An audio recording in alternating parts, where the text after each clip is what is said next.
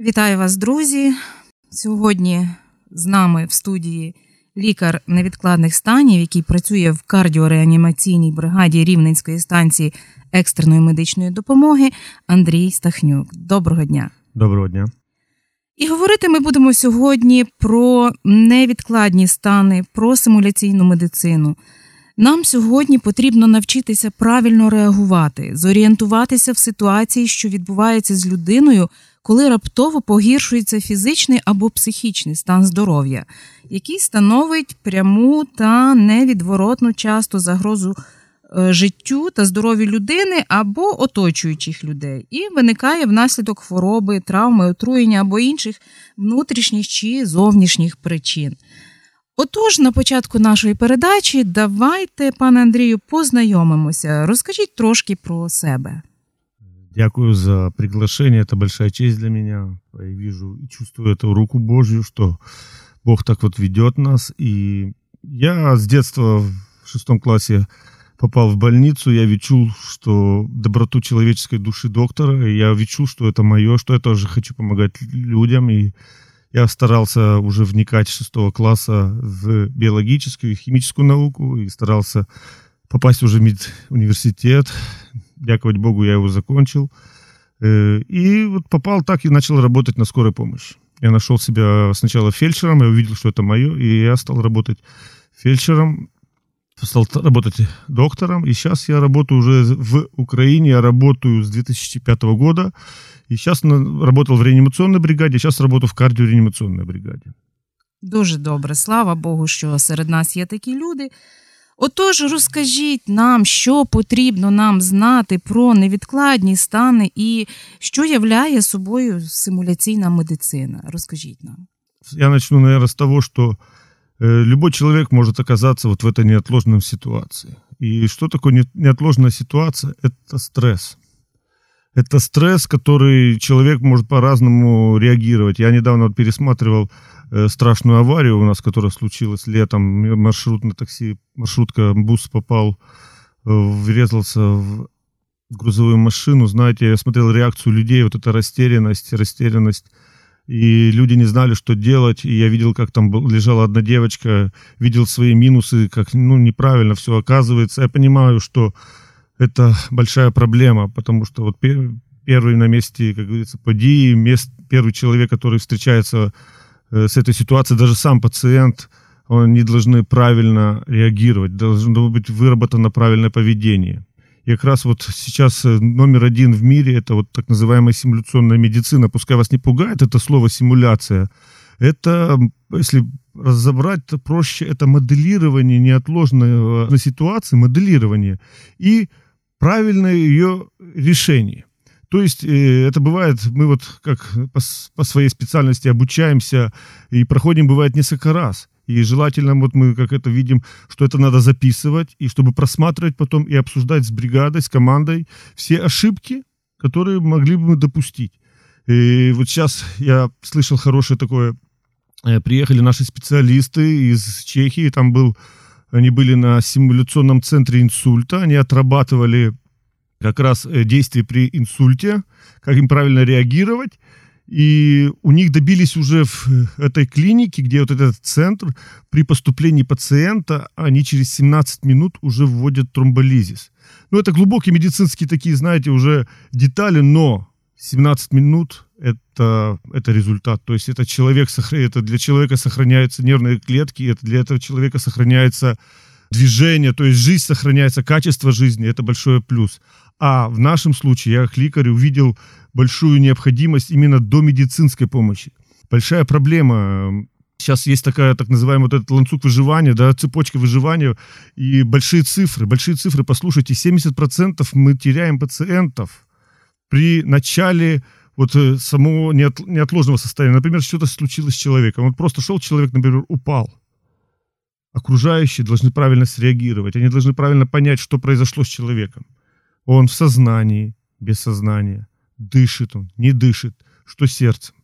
Потому что для нас важно, как они передадут диспетчеру, что они подадут диспетчеру. Просто сказать, что человеку дуже погано, или еще как-то спомирает, это для нас, ну, Конечно, это загальные, загальные, да, слова просто. загальные слова, и нас часто так вызывают, знаете, оно ты не имеешь представления даже, не обязательно, что это всегда на улице же, да, происходит. У меня были вот эти такие тяжелые случаи, когда просто вызывают, например, аллергия, трудно дышать, а мы приезжаем на вызов, а человек вообще не дышит. А на этаж надо еще, то есть, принести аппаратуру, то есть это надо все-таки время, это надо... А у нас, не забывайте, всего так называемых золотых 240 секунд, 5 минут так лучше сказать, скажем, 5 минут, когда головной мозг может еще быть в гипоксии, состоянии, когда ну, человек не дыхает, да, то есть кровообращение остановлено. 5 минут хватает, чтобы голов... нервная клетка не получала кислород, не получала глюкозу, вот эти самые необходимые вещества, которые необходимы для жизнедеятельности головного мозга, для этих клеток. Вот это всего лишь 5 минут максимум. Там немножко время увеличивается, при, если тело охолоджено, например, да, или э, время сужается, если, например, жаркое время года. То есть у нас вот есть это, вот эти пять минут, которые можно как бы восстановить деятельность головного мозга.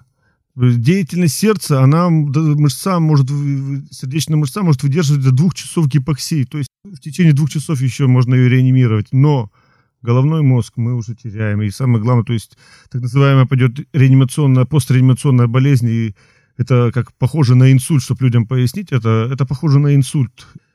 Часто, то есть, имеем инвалида. Почему некоторые и не хотят, чтобы мы проводили реанимацию. В Америке я слышал такие информации, доктора, да. Я часто э, слышу просьбы, вопросы, и люди спрашивают, что нам надо рубить, что нам надо сделать. И, как я уже заметил, что какой имеет опыт Э, тут один философ сказал, Конфуций сказал такие слова, что я слышу и забываю, я вижу и запоминаю, я делаю и понимаю. Вот в чем проблема. То есть мы можем рассказывать, это очень хорошо, когда мы рассказываем, но когда мы, человек послушал, это все запоминается. Да, он, когда он видит, например, по видео даже смотрит, э, он запоминает, но я слышал такую информацию, что это 10-20%, которые откладывается. И еще меньше уменьшается Э, процент правильной реакции во время вот этого несчастного выпадка. То есть человек теряется. И вот как раз симуляционная медицина, вот это моделирование, она вырабатывает так называемый эустресс. Там идет э, стресс, который позволяет в дальнейшем человеку правильно реагировать, правильно поступать, вот правильно действовать в данной ситуации. Когда он уже отработал это, когда он это все знает, Отож, як ми маємо діяти, побачивши, що людині стало недобре, чи чи на дворі, чи на роботі, чи в школі, як скажете, Андрію? Со своего опыта, своей практики мы видим, что человек должен быть обучен. А де цьому ми можемо навчитися? Э, во всем мире, у нас уже в Украине, в нашей державе уже организовываются такие центры и проводятся различные курсы. И наша вот мечта наших, мы с коллегами хотим в нашем Э, городе в Ровно создать такой центр для медицинской помощи, чтобы люди могли обучаться об этом, чтобы они могли правильно действовать, чтобы они могли реагировать правильно. Ну, все, что связано именно вот с этим неотложным состоянием, чтобы э, как раз вот такую, вот эта цепочка выживания, чтобы она начиналась правильно. И тогда шансы уже увеличиваются до 80%. Если начинается правильно ориентирование, что вот ситуация, например, человек не дышит, надо определить, есть ли дыхание или нету дыхания, открыть ему, э, чтобы дыхательные пути были открыты, он видит, что он не дыхает, он видит, потом видит, что он человек, понимает и пальпирует, чувствует, что он, например, не дышит, э, ни сердцебиения нету, и он начинает, например, сердечно-легочную реанимацию, перед тем уже позвав кого-то на помощь и предварительно э, связавшись со скорой помощью. И вот как раз это все надо вот отработать. Это, ну, оно звучит, бывает, как бы все просто. Но вот когда именно, когда ситуация э, создается обычно, да, я по себе вижу, что э, очень много таких интересных, субъективных моментов, которые мы можем просто теряться. Человек любой может теряться. Или даже, вот знаете, бывает, вспоминаешь, как родственники реагируют. Это тяжело. Они, бывает, даже нам мешают работать, потому что они очень сильно переживают, что со своим родственником, и знаете, это наоборот отвлекает, наоборот забирает наши драгоценные эти минуты, силы, эмоции.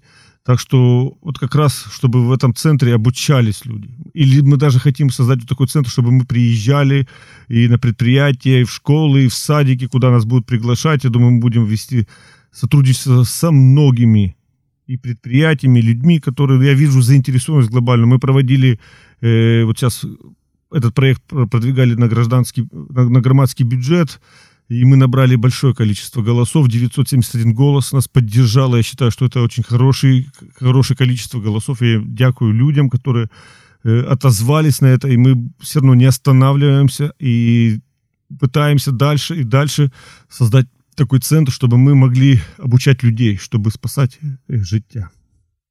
Скажіть, Андрію, а є критики симуляційної медицини?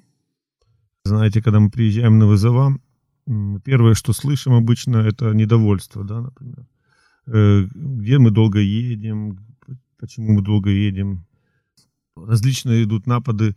Мы после, например, обслуживания вызова часто спрашиваем людей, а почему вы сами, например, не смогли сделать это. Они, они мне могут, они обычно отвечают, что я не доктор, я не фельдшер, я не медбрат, не медсестра. Это ваша задача, вы должны это делать. И, но, знаете, вот мы об этом уже говорили, что, на жаль, у нас тут есть один критерий. Это 240 вот эти секунд, максимум 5 минут, когда живет головной мозг. И, на жаль, что тут не мы уже, как говорится, диктуем правила. Жизнь, то есть такая человеческая, э, организм так заложен, что здесь правило такое. Если не оказывается в первые минуты первая помощь, реанимация, человек идет к смерти. На жаль, на жаль, что я приведу такие цифры. У нас в, Ривно, в, Рив, на, в Ровенской области в сутки случается примерно три дорожно-транспортных происшествия в день, в которых четыре пострадавших, которые потребуют медицинской помощи. И три пострадавших, извините, уже эти цифры такие, что Э, и три пострадавших, которые находятся в критическом состоянии. Подчеркну, что вот именно которому негайно надо, вот неотложно, срочно надо сделать э, какую-то манипуляцию, там жгут наложить или еще что-нибудь. Просто даже поднять голову, чтобы он дышал. Три из четырех умирает. До, при, до приезда даже швидкой поймите, что это большие цифры. Хотя там, э, как я вот как лекарь, как проанализировав, там в неотложных состояниях сильно такого чересчур, то есть надзвычайного, что не может сделать человек, нету. Там очень таких маленьких, как говорится, нюансов, таких мелочей, но от которых зависит жизнь. Просто поднять голову, чтобы человек дышал. И это бывает решающим моментом, например, при дорожно-транспортном происшествии, чтобы человек ориентировался, чтобы пострадавший не сидел, например, просто в сиденье с, запрокинутой, с э, согнутой головой, а там, например, надо аккуратно провести, открыть дыхательные пути, хотя там, говорю, ну, именно вот это надо обучаться, потому что там, может быть, и чтобы не было травм, связанных с позвоночником. Там много нюансов из-за этого, которые мы хотим, чтобы люди ориентировались и знали правильно, что сделать, иначе мы теряем жизнь. І цьому треба навчитися. И, и это надо как раз-таки научиться. И смотрите, ну, например, день потратить в год своей жизни на знание такого материала, думаю, никому не помешает. Многие матери, вот мы приезжаем на детские вызовы часто тоже, знаете, они, они сейчас меня спрашивают, и родители просят провести. Сегодня утром отводил своего сыночка, мне тоже попросили наши воспитатели, наш психолог попросил провести вот именно занятие. Но я сказал, что я лекции просто читать вам не буду. Я возьму, найду где-то, постараюсь манекен, и чтобы вы хотя бы чуть-чуть попробовали и отработали, чтобы вы понимали, чтобы вы не боялись подойти к человеку, потому что вот э, страх. У людей есть страх, и они переживают, они не, хотят, например, не навредить. Я, я, сейчас у нас в Украине хотят сделать закон, чтобы не было ответственности, если неправильно, например, оказали вот, медицинскую помощь, потому что сейчас вроде даже есть такая какая-то ответственность, да, и получается, люди, чтобы не боялись, чтобы они, самое главное, основное, чтобы вот это дыхание, например, сохранить, и сердцебиение, чтобы оно вот сохранялось, чтобы мы могли уже и приехать, и наша работа не была такой бесплодной, и чтобы дальше мы могли передать уже в приемный покой, чтобы человек все-таки дальше жил. И, и слава богу, я вижу, э, какие вот для меня лично э, изменения произошли. Э, когда мы, я стал больше заниматься этим вопросом, я занимался, когда еще жил в России, сейчас я занимаюсь в Украине этими вопросами, когда я видел, как, как это важно. Э, мы были с моими друзьями, с нашим братом, коллегой Николаем э, в Центре симуляционной медицины в Тернополе. Мы как раз э, изучали роды и патологические роды. И через две недели у него на вызове случилось вот тот же самый такой же случай, как мы, отраб как мы отработали. И была сохранена жизнь ребенку и матери. Слава, Слава Богу. Богу. То есть, понимаете, и вот он мы радеем этому. Я вот сейчас э, пришел, когда я пришел к этому, знаете, тоже к созданию этому центра, это очень такая непростая была, мой жизненный был период, э, когда я приехал на вызов, нас вызвали, аллергия, трудно дышать. Когда мы приехали, мы, человек вообще не дышал. Он уже был в коме.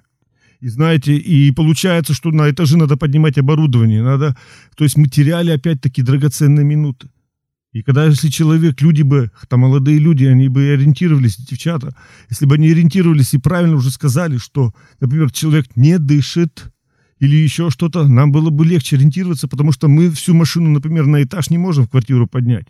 Что у нас есть именно каждая патология на определенных требует своих э, аппаратуры, своей укладки какой-то медицинской. И знаете, когда мы начали оказывать эту помощь, я вижу, что ситуация не, подкла... не подвластна нам, мы сообщаем в реанимацию, едем в лекарню областную, и, на жаль, он умирает.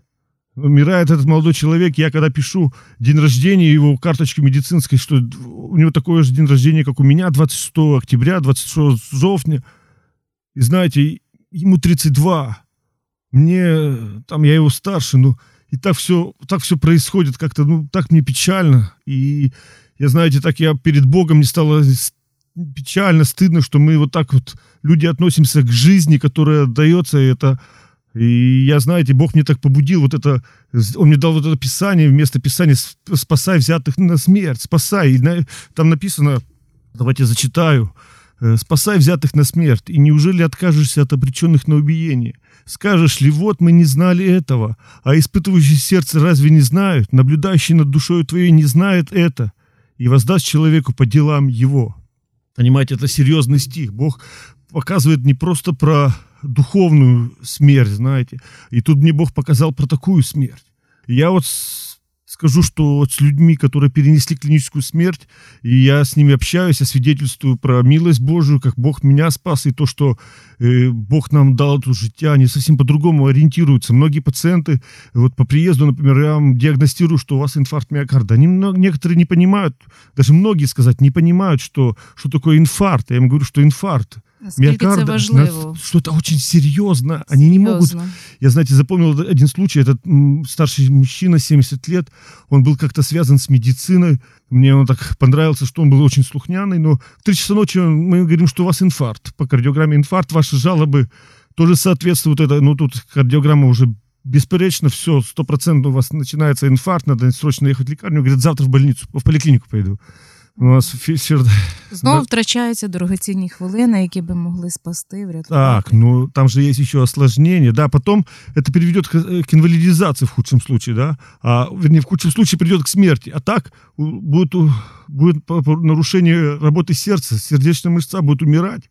То есть надо негайно, сейчас у нас есть в Ривно, у нас два центра, где ставят стенты в нашей міської лікарні, в областной лікарні. То есть сейчас у нас уже, слава богу, тоже все это наладилось, как во всем цивилизованном мире. И потом я пришел, как к нему пришел через определенное время, спрашиваю, как вы себя чувствуете. И знаете, говорит доктор, я вот через три часа, когда лежал в реанимационной вот этой палате, только понял, тогда понял, что со мной произошло. Я не знаю, что он видел, может, он видел, когда увозят уже, знаете, на каталке, когда уже накрыли полностью э, простынь, когда человек помер, да, что-то его потрясло. Но он только через три часа понял, что с ним произошло, и что он мог умереть, чтобы больше этого могло не повториться. И дяковать Богу, знаете, вот прошел вот этот год, я э, своей дружной командой, Бог нам дал таких прекрасных братьев и людей, вот мой соавтор тоже, она сейчас, мы все сотрудничаем, переписываемся, постоянно разговариваем про это. Э, прошел год, мы обучались это. Я постарался быть на медицинских соревнованиях по скорой помощи, э, быть, учиться в, вот в Тернополе в симуляционном центре. Я вот эту, знаете, вот эту болезнь, вот этот именно вот ту ситуацию, с которой я вам рассказывал, что молодой парень умер, день рождения, который, знаете, я и с мамой потом связывался, все мы это разбирали, и оно мне не давало покоя. И вот недавно совсем один из вызовов был у нас, и представляете, на эту же улицу, и с такой же возраст, такая же жалоба была, и мы приехали, и молодой человек тоже не дышал. И дяковать Богу, дяковать Богу, через 7 минут он задышал. Слава Но мои, Богу. слава Богу, и знаете, и мои действия, хоть это была уже другая, например, бригада, но мои действия уже внутри, они были вот как раз, они были как, ну, как, как у робота, надо, можно сказать, как программа. И действия были, хотя там, говорю, мы, опять-таки, был вызов немножко для, для меня, как лекарю, я не буду придираться так нашим э, пациентам или родственникам, но просто слово «не дыхает» — это для нас все. Это значит, тут надо, можно как можно брать сразу много аппаратуры. Стан, это все. То есть у нас всего 5 минут и все. А там бедная Жин, Жиночка, знаете, она очень сильно переживала. Вот это все. Но мы справились с этой, это была победа. Победа жизни. когда я приехал, я хочу сказать, еще дополню, я приехал, мы привезли его, мы все родили, конечно, мы обнимали, потом родственники приходили, там у него родственница, э, мама у Жинки, она с медицинским образованием, она наказывала тоже ему э, закрытый массаж сердца. И знаете, я когда приехал потом вечером тоже к нему в реанимацию навестить его, доктор, я все знаю. Я знаю, что вы хотите сделать в ровно такой центр. Как это важно. Я хочу вам тоже помогать в этом плане. Я дякую Богу, что, знаете, э, вот в таких людей больше мотивации. Они потому что пережили, они знают, как это важно. Что мы можем потерять жизнь. Пане доктор, ви говорили, що є вже досвід в Чехословакії, в Тернополі. Чи є ще десь такий досвід? Ну, я повторяю, что это номер, симуляционная медицина сейчас выходит на номер один при обучении как студентов, как медперсонал и также простых людей. И есть же у нас приказ Министерства здравоохранения про обязательные знания Э, людей, не владеющий медицинским образованием. То есть не обучен, не обученный. Ну, просто он не работает, потому что там я читал так интересная сноска, при наличии как раз таких центров, таких инструкторов. Потому что сам манекен тоже, он не будет обучать, например, человека. Нужны инструктора. Я вот уже готовлюсь не первый год к этому, стараюсь. И действую, направляюсь туда, ищу вот средства, возможности, чтобы обучаться, потому что, знаете, правильно преподавать, правильно преподнести. То есть это надо вложиться 8 часов, и теория, например, 30%, а остальное вот эти 70% надо, чтобы человек, вот 8, например, курсантов на одного инструктора, чтобы они все это отработали, чтобы они вот трошки имели представление. Это, конечно, большой труд. Э, конечно, во всем мире это сейчас номер один. Я думаю, что даже любая клиника, я, вот у нас, например, вот в Ровном не радует наша э, в міській лікарні, да, вот там Игорь Денеко, там у них даже в отделении реанимации у них есть свой манекен, потому что они понимают важность. Они вроде бы врачи, они, у них есть досвид, но они всегда это повторяют с персоналом, это правильно. А я был в Польше на, на конференцию, меня пригласили по вот как раз вот этой командной взаимодействии, когда командное взаимодействие, вот, которое, я повторяюсь, цепочки выживания, когда начинаются от вызова пострадавшие, и дальнейшая вот эта взаимосвязь всех, всех структур, и, и, и спасателей, и полицейских, и медицинский персонал. И я там вот видел, что в простом колледже, да, медицинский колледж, и там есть у них вот как раз все эти манекены и все оборудование, которое там оно не совсем там, можем, вот я мечтал бы хотя бы, чтобы у нас такой в Ривном был, но это простой медицинский колледж. И я вроде бы даже знаю информацию, слышал, что скоро и у нас вроде бы в Ровно может быть организуют для студентов, но я там не знаю, какие будут потужности, пойдет, не пойдет, но я вот именно мы со своими коллегами, с энтузиастами хотим, чтобы у нас ровно был хотя бы до медицинской, чтобы люди, вот, которые не знающие, да, нету образования, а в Польше я познакомился с одним очень интересным человеком. Он 15 лет, как он мне сообщил, он как раз развивает это дело в Польше. И он был, вроде бы он генерал, я по званиям полиции, не знаю этим польским, мы так подружились, он видел мое горение, мое желание, вот, чтобы у нас в нашем городе это было.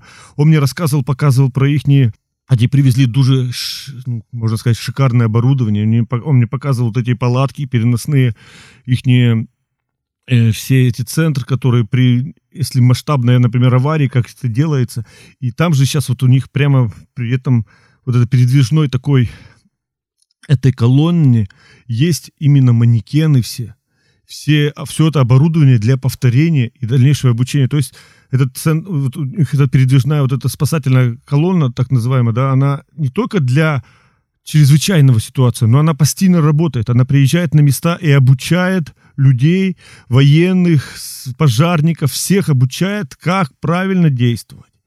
Знаете, и мы, он мне много времени показывал, рассказывал, я очень много занял его времени, и знаете, вот, говорю, прошло вот как раз вот полгода, я еще узнал, что это наш брат во Христе, что он христианин веры евангельской. Для меня это было еще, как говорится, для меня это сейчас большое еще подкрепление от Бога, что э, Бог показывает, что это дорога, вот путь, по которому нам надо идти. Это может быть скорби, да, как дорога, я назвал один свой пост, дорога Виа Долороса. Это путь скорби, но это путь победы жизни. Я, для самое, что есть главное, это жизнь. И в эти минуты, вы знаете, я замечаю, когда вот э, проходят вот эти вызова, вот такие реанимационные, когда все хорошо, тогда, когда, тогда все хорошо. Но когда горе, люди по-другому реагируют. И знаете, понимая, что вот к этому минуты, вот к этим пяти минутам надо быть готовым. Они раз могут быть, может быть, за всю жизнь появятся у каждого человека, но к этому надо быть готовым. Пускай их не будет лучше, я только за. Но мы должны быть, наоборот, вооружены, мы должны знать. И я вот вижу киевские коллеги, вот в Тернополе наши друзья, вот как они обучают, как они тоже этим горят, и сколько позитивного, и люди как делятся, что э, то есть это все работает. Я по своей работе вижу, и реально это работает людей, которые вообще близко даже к медицине не стоят, там, например, э, инженеры, других специальностей, когда они знают, что правильно сделать. До сих пор у нас, например, при судорогах пытаются что-то в, ротовую полость, там, или ложку, или вилку, мы, говорят, чтобы язык не западал, но все это надо обучать, там все банально, например, просто надо поддержать голову, а когда человек расслабится, просто в боковое стандартное положение. И все это просто сделать, и чтобы человек, например, просто взял это и сделал, например. Я буду лежать как инструктор, и человек просто, чтобы меня уложил на моем примере, например, как это правильно сделать. Вроде бы это 5 минут, но зато человек уже будет знать. И что просто судом, например, надо просто поддержать сначала голову, чтобы она не, не, не была разбита, чтобы не было проблем потом, опять-таки, с головой, да, с головным мозгом. А потом, когда все это э, все боятся, вот язык западет. Всем объясняю, что язык это мышца, и во время судорог она также э, напряжена. Она никуда не западет. Ну да, когда он расслабится, там будут различные есть варианты, но как раз для этого есть стабильное боковое положение, мы укладываем, и там уже кто-то, например, очевидцы, кто-то еще вызывает, а другой человек просто контролирует данную ситуацию, чтобы пациент нам не переворачивался, и ну, там же может быть и рвота, и все остальное, чтобы не захлебнуться. И вот это все вроде бы 5-10 минут для каждого человека, вот отработать именно этот шаг, и он уже будет знать, потому что судороги тоже, например, когда ты их видишь, это не очень приятное зрелище, это потому что мы постоянно этого не видим, да, а когда ты начинаешь это видеть, поверьте мне, это не очень приятно. И бывает, когда человек прикусит язык, и кровь, и пена, и это очень так, знаете, впечатляет. Мы люди, мы, мы переживаем, мы потом что-то боимся, и знаете, вот так. Я, слухаючи вас, я просто дякую Богу, що є серед нас люди, які віддали ну, багато років свого життя саме вивченню цієї справи, і, зокрема, ви, Андрію, просто взялися за цю справу і переживаєте. Я бачу, як ви розказуєте, як, як серйозно ви до цього відноситесь. Дякую Богові за вас і за ваших колег, звичайно. І було би добре, щоб, звісно, найбільше таких центрів створювалося, і люди могли мати елементарні знання про те, як надати допомогу, коли вона дійсно потрібна. Я дякую за такі теплі слова, но хочу, знаете, это, это миссия Бога. Это Бог меня так, знаете, Бог пришел, знаете, для, для Иисус Христос пришел, пришел спасти жизнь, да, Он говорит, я пришел спасти погибшие. И как раз вот для меня вот место Писания, да, вот Иисус Христос нам рассказывает про доброго самарянина. Там добрый самарянин взял, там написано бинты, да, намастил елеем, обвязал, этого человека, которого побили. То есть он знал, да медицинскую помощь, можно так сказать. То есть и в этом я вижу тоже, знаете, Бог хочет спасти. И он меня вот подталкивал, знаете, я, эти были трудные моменты, чтобы прийти к этому, мне лично, потому что это много дискомфорта. У меня маленькие дети, жена, и, знаете, это все хозяйство, я живу в селе, и на ее плечи тоже много, получается, падает, когда я должен где-то быть на занятиях, где-то должен быть на конкурсах, где-то быть на обучении. Дякую Богу, что Бог дает силы. Мы дякуем нашим женам, потому что они терпят, и мы хотим, вот Бог, это нас так, Бог подвигает, вот дает вот это желание, потому что, знаете, я думаю, своего опять-таки думаешь, я бы давно бы убежал от этого. Но говорю, когда Бог потрясает, и ты видишь и чувствуешь его руку, что он хочет спасти людей. Я, знаете, вот вчера свидетельствовал, один раз я ночью проснулся, я вижу перед собой такое видение, можно сказать, пленку кардиограммы. Я слышу такое, такую мысль такая серьезная пришла.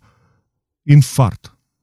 Знаете, ну, я утром иду на вызов, я иду на работу как раз на дежурство, и каждый, ну, понимаю, что это ну, не, не каждый день у меня такое бывает, и я понимаю, что очень все серьезно.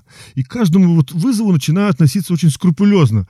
Уже даже фельдшера так, уже так смотрят на меня, что я, ну, то есть, все перепроверяю, все так стараюсь. И мы приехали в обед, на вызов, и дедушка нас жалуется, что у него болят зубы. Ну, это бывает, что при инфарктах, да, болят зубы. Я уже, это нас с нашим опытным фельдшером тоже насторожило сразу же. Но он никуда не поедет, потому что у него в селе куры. Э, ну, знаете, вот, но вот Бог вот так вот меня предупредил, дяковать ему, знаете, вот эту заботу, я говорю, нет. Знаете, мы настояли, потому что хоть и больная бабушка была, у него жинка, он этот мужчина был, все-таки мы настояли вот на этой только жалобе, да, что вот, ну, все, и кардиограмму-то мы сняли, она хорошая. То есть на момент, но я-то знаю, что кардиограмма, она может молчать. Она потом может, как говорится, показать себя, но сейчас она молчала. И когда мы приехали и в приемный покой, доктор-кардиолог пришел, посмотрел пациента, попросил переснять, уже прошло где-то полчаса с, э, с момента нашей снятия кардиограммы, и приносит медсестра вот эту кардиограмму, которую я видел. И там уже есть инфаркт. Вот видите, какая забота Бога, да, о всех людях. Он предупреждает меня как лекаря, и он показывает, что он заботится об этом человеке. Это милость, это любовь, это Бог хочет спасти каждого, знаете, он стучится к каждому. Я не раз уже их встречал, они меня так радостно встречают. Здравствуйте, доктор. Вот такие, как говорится, как я назвал, вызов зубы. И вот то есть таких правил, ну, классических жалоб на инфаркт, например, что болит сердце с радиацией, то, что отдает в левую руку, таких не было, например. Да, просто болели зубы, такое бывает. Там пять атипичных форм инфаркта, но не будем в это углубляться сейчас. Просто говорю вот эту заботу Божью, что вот Бог нас так, знаете, дает вот это желание, и, знаете, даже бывает хочется все бросить, уже безверие тоже приходит, Бог показывает, да, что ты должен иметь терпение, оно должно быть совершенным, потому что мы должны быть совершенны во всем. И вот эта вера, и, и вижу, вот Бог творит такие чудеса, которые просто, вот когда рассказываешь, оно как бы и не верится, не укладывается, самому бывает в голову, но видишь в этом заботу Божью. Слава Богу. Слава Богу. На цьому, друзі, ми будемо завершувати наш сьогоднішній ефір. Тема, яку ми сьогодні підняли, дуже важлива, і я впевнена, що ми продовжимо її в наступних наших передачах. На сам кінець хотілося б почути від вас, пане Андрію, декілька конкретних порад, що все-таки дає нам знання і навики симуляційної медицини. Ну, конечно, самое главное, мы можем спасти человеческую жизнь. Это самое ценное, что у нас есть, оно бесценно.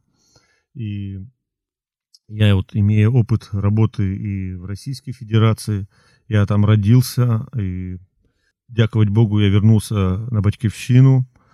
И там уже мы занимались, вроде бы лекари, фельдшера, там занимались тоже этими проблемами уже. То есть там, и вот видя вопросы, которые уже 15 лет, например, в Польше эти вопросы разглядаются 15 лет, у них там уже такой высокий уровень, и это совсем недалеко, 300-400 километров, и там совсем другой уровень. Я смотрел работу польских коллег – я знаю, как они вот учатся, я знаю, как у них продвигаются вот эти все центры про и курсы по э, обучению людей, они знают, как ориентироваться. Нам надо понимать, что может быть в данной ситуации, к чему это может привести. К этому надо обучаться. И вот наша команда, мы с, с друзьями, с братьями, энтузиастами э, вот нашли, вот у нас Бог такой загорел, вот это желание, мы горим этим желанием, да, и мы стараемся, чтобы в нашем городе это появился такой центр, чтобы люди могли знать, чтобы спасалось життя. И мы стараемся все своими силами. К сожалению, сейчас мы э, единично, кто нас может поддерживать, знаете, и мы своими силами, своими средствами стараемся что-то сделать, хотя вы сами можете представить на свою зарплату, например, как трудно это все сделать, и мы ищем, бывает, спонсоров, нам нужна поддержка, потому что вот сейчас я хочу получать уже дальше дальнейшие сертификаты, уже которого европейского зразка, то есть европейского качества, то есть это международные, они тоже есть на это затраты, мы ищем возможности их найти, и если слушатели есть возможность и желание нам помочь, мы будем рады. Контакты будут у наших работников радиостанции «Лютер». Будь ласка, если у вас будет на сердце, хай Господь благословит. Но я поймите правильно, что я чувствую эту Божью руку, и Бог ведет, я знаю, что Он не залишает нас, и я дякую Богу, что вот даже сегодня мы встретились, мы вспоминали с нашей сестрой Оксаной, как я вспомнил, что с чего это началось. Нас пригласили, попросили рассказать студентам, да, можно сказать, недельной школы, что, как действовать при ситуации, когда ребеночку будет что-то злое. И знаете, вот я вспоминаю, вот как Бог нас познакомил. Сейчас вот это уже несколько лет прошло, и опять нас Бог сводит вместе, мы опять общаемся на эту тему, уже, мы уже более подготовлены, мы имеем большой опыт, я считаю, і ми хотімо далі розвиватися. Дякую Богові за зустріч, Андрія, з тобою, що це колись було. А сьогодні ми ось в студії і маємо нагоду поговорити про такі важливі справи. Друзі, сподіваюся, що все, що сьогодні ви почули, знадобиться вам у житті. Будьте здорові! На цьому ми завершуємо нашу передачу. В студії з вами були Оксана Рощук і Андрій Стахнюк. Будьте щасливі і здорові!